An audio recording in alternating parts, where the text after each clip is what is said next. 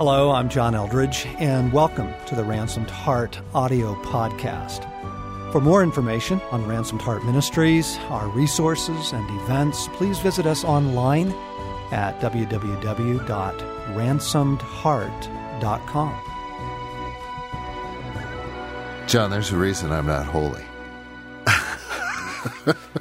okay. Yeah, there's a reason. I mean, there's some, um, there's some pretty big stuff: wounds, hurts, agreements. There's stuff in my life um, that's pretty stubborn and has been there for decades. Right.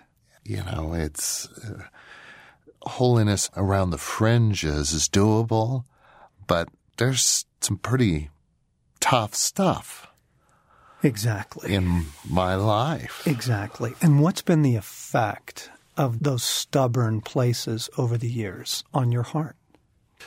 Resignation. Um, whenever I hear talk about freedom, life, wholeness, restoration, holiness, uh, it feels like there's a governor. Yes, that would be for me, except for Exactly. this, Yeah. this. Right. Hopelessness, Yes. cynicism. Yeah. Friends, welcome to the Ransom Heart podcast. You're tuning in um, with John Eldredge, Craig McConnell, in our last podcast here in January on the utter relief of holiness. And we're going to push in today to how that relief really can be ours because the scriptures don't just invite a person to take an honest look at their life. I mean, that would be in and of itself crushing. the scriptures invite us to a way Yes. Of actual, real, genuine transformation. Freedom can come. Breakthrough can come. And so this excerpt from late in the book is called Holiness in Stubborn Places. And I think lays out for us, at least the highlights, that there is a way to find breakthrough in these things. Holiness in Stubborn Places. People can get pretty messed up, even good people. Our town has certainly seen its share of scandals, which are always tragic and almost always predictable. Sometimes the fall from grace plunges the person into a pretty dark place. When the shocking news is made public, the shared reaction is typically along the lines of, How could this have happened? Well, it happens for many reasons, of course, but they usually include, though it is rarely named, a whacked view of holiness. I happen to know a bit about one recent shocker, and I know that, first off, this leader did not believe that the heart is central. He believed that the heart of the Christian remains wicked, even though Christ came to dwell there. And therefore, holiness for him was all about behavior. This is partly why I said these scandals are predictable. When you neglect the sanctifying of the heart, you set yourself up for a fall. No one can discipline himself into the holiness that we need in this world. And you sure can't discipline yourself out of a deep dungeon. Neglect the heart, and you are toast. Second, in this man's case, there were major character issues quite apart from the sexual sin. In fact, the other issues came first and paved the way for the sexual fall. The man was a narcissist, always needing to be the center of attention. His narcissism created issues with money, pride, self absorption, and manipulation. When you introduce duplicity into your character, it allows for greater double mindedness to follow. We think we can compartmentalize our issues, but they bleed over into other realms. Dishonesty with your staff soon becomes dishonesty with your spouse. Feelings of financial entitlement soon become feelings of sexual entitlement. But when you say to yourself, I don't have to look at those things, it pretty quickly becomes, I don't have to look at this either. So, the heart was dismissed. He was trying to keep up an external model of holiness, but duplicity entered in. Now add to this childhood wounds. Often in these sexual falls, there is some sort of early sexual experience abuse or pornography or experimentation. And those experiences create a rift in the soul into which darkness loves to rush. But the minister in this case didn't believe that the primary thing God is up to is making us whole and holy. He saw the pursuit of wholeness as an intrusion by secular psychology into the Christian life. He certainly didn't want to admit or face his own brokenness. His fall was utterly predictable. The man was a disaster waiting to happen. Now, I know it's too easy to point to these public scandals, but the problem is the church really mishandles them. After this particular fall, I heard pastors discussing it. One leader said, Well, we're all capable of that, aren't we? All the heads around the table nodded, and bang, that was the end of the discussion. There was no thinking about it, no probing, no questioning, no real consideration of how does this happen, so that we might understand how to prevent it or get out of it once it has happened. The classic line repeated by many in this situation is, we're not going to judge. We're all sinners saved by grace. That's simply not helpful. For one thing, you are far more than a sinner saved by grace. We're not all capable of that. Saying we are is saying that no one grows in holiness. No one gets any better. Christ hasn't transformed any person's life to any degree. That's nonsense. I don't want to pretend that the process of our transformation is easy. You already know it isn't. But I do believe we can find the genuine goodness of Jesus in our deep and lasting struggles. I believe it can happen. I've seen it happen. The scriptures promise it can happen. It will help to keep in mind that, first, it is a process, a process God is committed to. It is a process in which we can cooperate, a process that needs our cooperation. There is a way to be good again. Three examples. I think it'll prove helpful if we use three scenarios of deep struggle to help illustrate how we can all deal with our own struggles. Danny married in his 20s. Around age 30, he began to surf the internet for homosexual pornography, though he didn't know why. The inner conflict was tearing him apart, but he explored deeper until he found himself seeking out homosexual encounters in gay bars. He repented he vowed to himself and to God that he would stop. Given the ocean of guilt and self hatred he felt, he was certain that he would never do it again. One week later, he was back at the bars looking for sex. A year later, he has given up on holiness. He's just hoping he doesn't get caught. Resignation has set in along with depression. How could this have happened? Never in his life did he think he would seek out such liaisons. After all, he is a Christian. How can this be happening? Where is the promise of a holy life? Dawn's issue is rage. She kept a lid on it for many years, but recently it has come out, directed at her young children. Things have gotten violent on a few occasions, but so far no one outside the family knows about it. She realizes she's crossed a line in her discipline of her kids, and it scares her but she feels trapped. If she confesses to a friend or her priest, she fears she might lose her children to social services. So the rage goes unaddressed, a monster waiting to overcome her. Kurt is drinking too much. He had issues with drugs and alcohol in high school, but he left that behind when he became a Christian in his 20s, or so he thought. Now, at age 47, he's turning to alcohol again to deal with the emptiness he feels inside. He never wanted to be single, never wanted to stay in his hometown. None of his dreams panned out, and he hates his job, he hates his life. So he comes home, turns on the TV, and drinks himself to sleep. How can these folks find holiness? How can we? Again, it's a process. But the way we look at our situation and the way we understand the interplay of three forces can make or break our hopes for real transformation. Sin, brokenness, strongholds. What then? Paul says. Shall we sin because we are not under law, but under grace? By no means. Don't you know that when you offer yourselves to someone to obey him as slaves, you are slaves to the one whom you obey, whether you are slaves to sin, which leads to death, or to obedience, which leads to righteousness. Romans 6. And in Ephesians 4, in your anger, do not sin. Do not let the sun go down while you are still angry, and do not give the devil a foothold. And then my favorite passage from Isaiah 61 The Spirit of the Sovereign Lord is on me, because the Lord has anointed me to preach good news to the poor.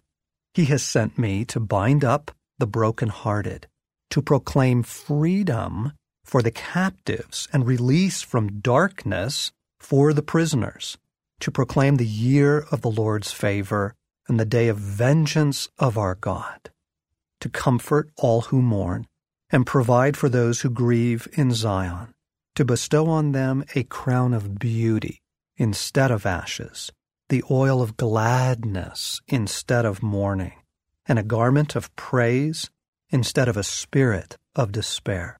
They will be called oaks of righteousness, a planting of the Lord, for the display of his splendor. Notice that in each of these three passages, bondage is addressed. In the Romans passage, Paul makes it clear that our bondage is linked to our choices, to what we offer ourselves to.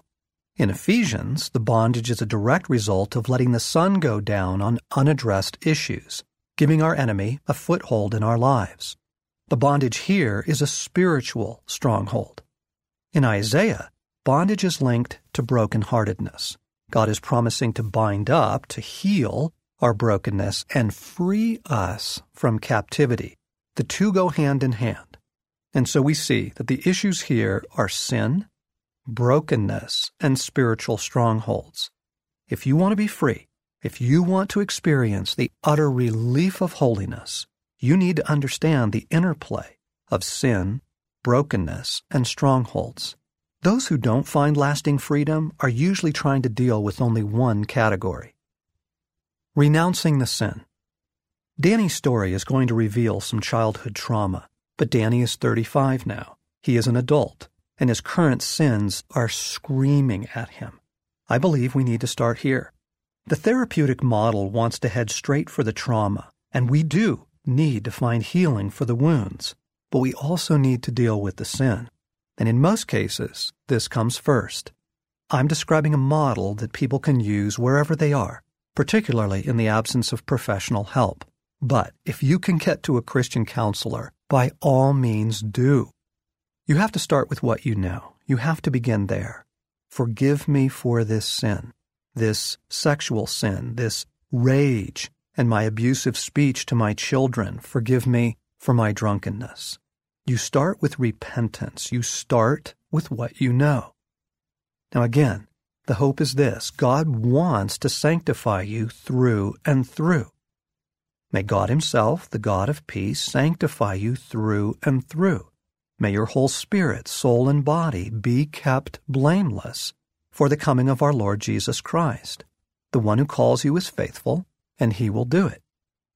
Freedom comes only as we bring these unsanctified and unholy places under the rule of Jesus Christ, so that he can possess these very places deeply and truly. Therefore, part of this first step involves sanctifying the place of bondage to Jesus Christ. If it's sexual, you sanctify your sexuality to Christ. If it's emotional, as with Dawn's rage, you sanctify your emotions. If it involves addiction, you sanctify your appetite, your obsession, and your body. At the retreats we do, we walk through this process in prayer, and many people are shocked to realize they have never taken the first simple step of sanctifying their sexuality or emotions or appetites to Jesus Christ. But if you want to be free in this place, it must come under the total, intimate, ongoing rule of God breaking the stronghold. The Ephesians passage warns about spiritual strongholds created in our lives when we let the sun go down on something. Note that in this case, that something isn't necessarily sin. Paul says, In your anger, do not sin. So anger does not equal sin. Anger can be a very appropriate reaction to life's injustices. Nonetheless, failure to deal with that anger, letting the sun go down on it, clearly gives our enemy an opportunity to create footholds or places of bondage in our lives. And by the way, Ephesians is a letter written to Christians. It is therefore quite clear that Christians can have demonic strongholds in their lives. If you let the sun go down on these unresolved issues in your life, the emotional issues, the wounds, the pain, and the sin that goes with them, you are going to create a mess for yourself down the road. And so a genuine pursuit of holiness requires going back into those places to deal with them now. Danny was sexually abused by his brother at age seven. The fear, shame, confusion, and guilt broke his little heart. After three years, his brother was caught and the abuse stopped. Now, you would think that, of all people, Danny would never ever want to see the same thing happen to someone he loved. How is it that at 16 he became an abuser himself? Why do these cycles repeat themselves so very, very frequently? Spiritual strongholds. That's why. The enemy seizes these events to create a hold in us. In Danny's case, spirits of sexual sin gained access to him both by the sins done against him and by his own sins. Dawn's father had major problems with rage. She remembers as a little girl hiding in the closet for fear of her father. Now, fear is not a sin, just as anger is not necessarily sin. The issue is letting the sun go down on that fear for many years. And Kurt, he was a party guy in high school. He never really saw it as a big issue, but now that he's trying to get free from it, he realizes that the loneliness and the fear of what others would think of him if he didn't party were what got the ball rolling in the first place. Giving way to peer pressure was the first act that the sun went down on. And so we begin to break the enemy's hold on us through the presence of agreements. By this I mean places in our own hearts that have made a deep agreement with a feeling, a thought, a sentence, if you have struggled with something for years now, there are probably agreements along the lines of, I'll never get free from this. I'm such a blanking idiot.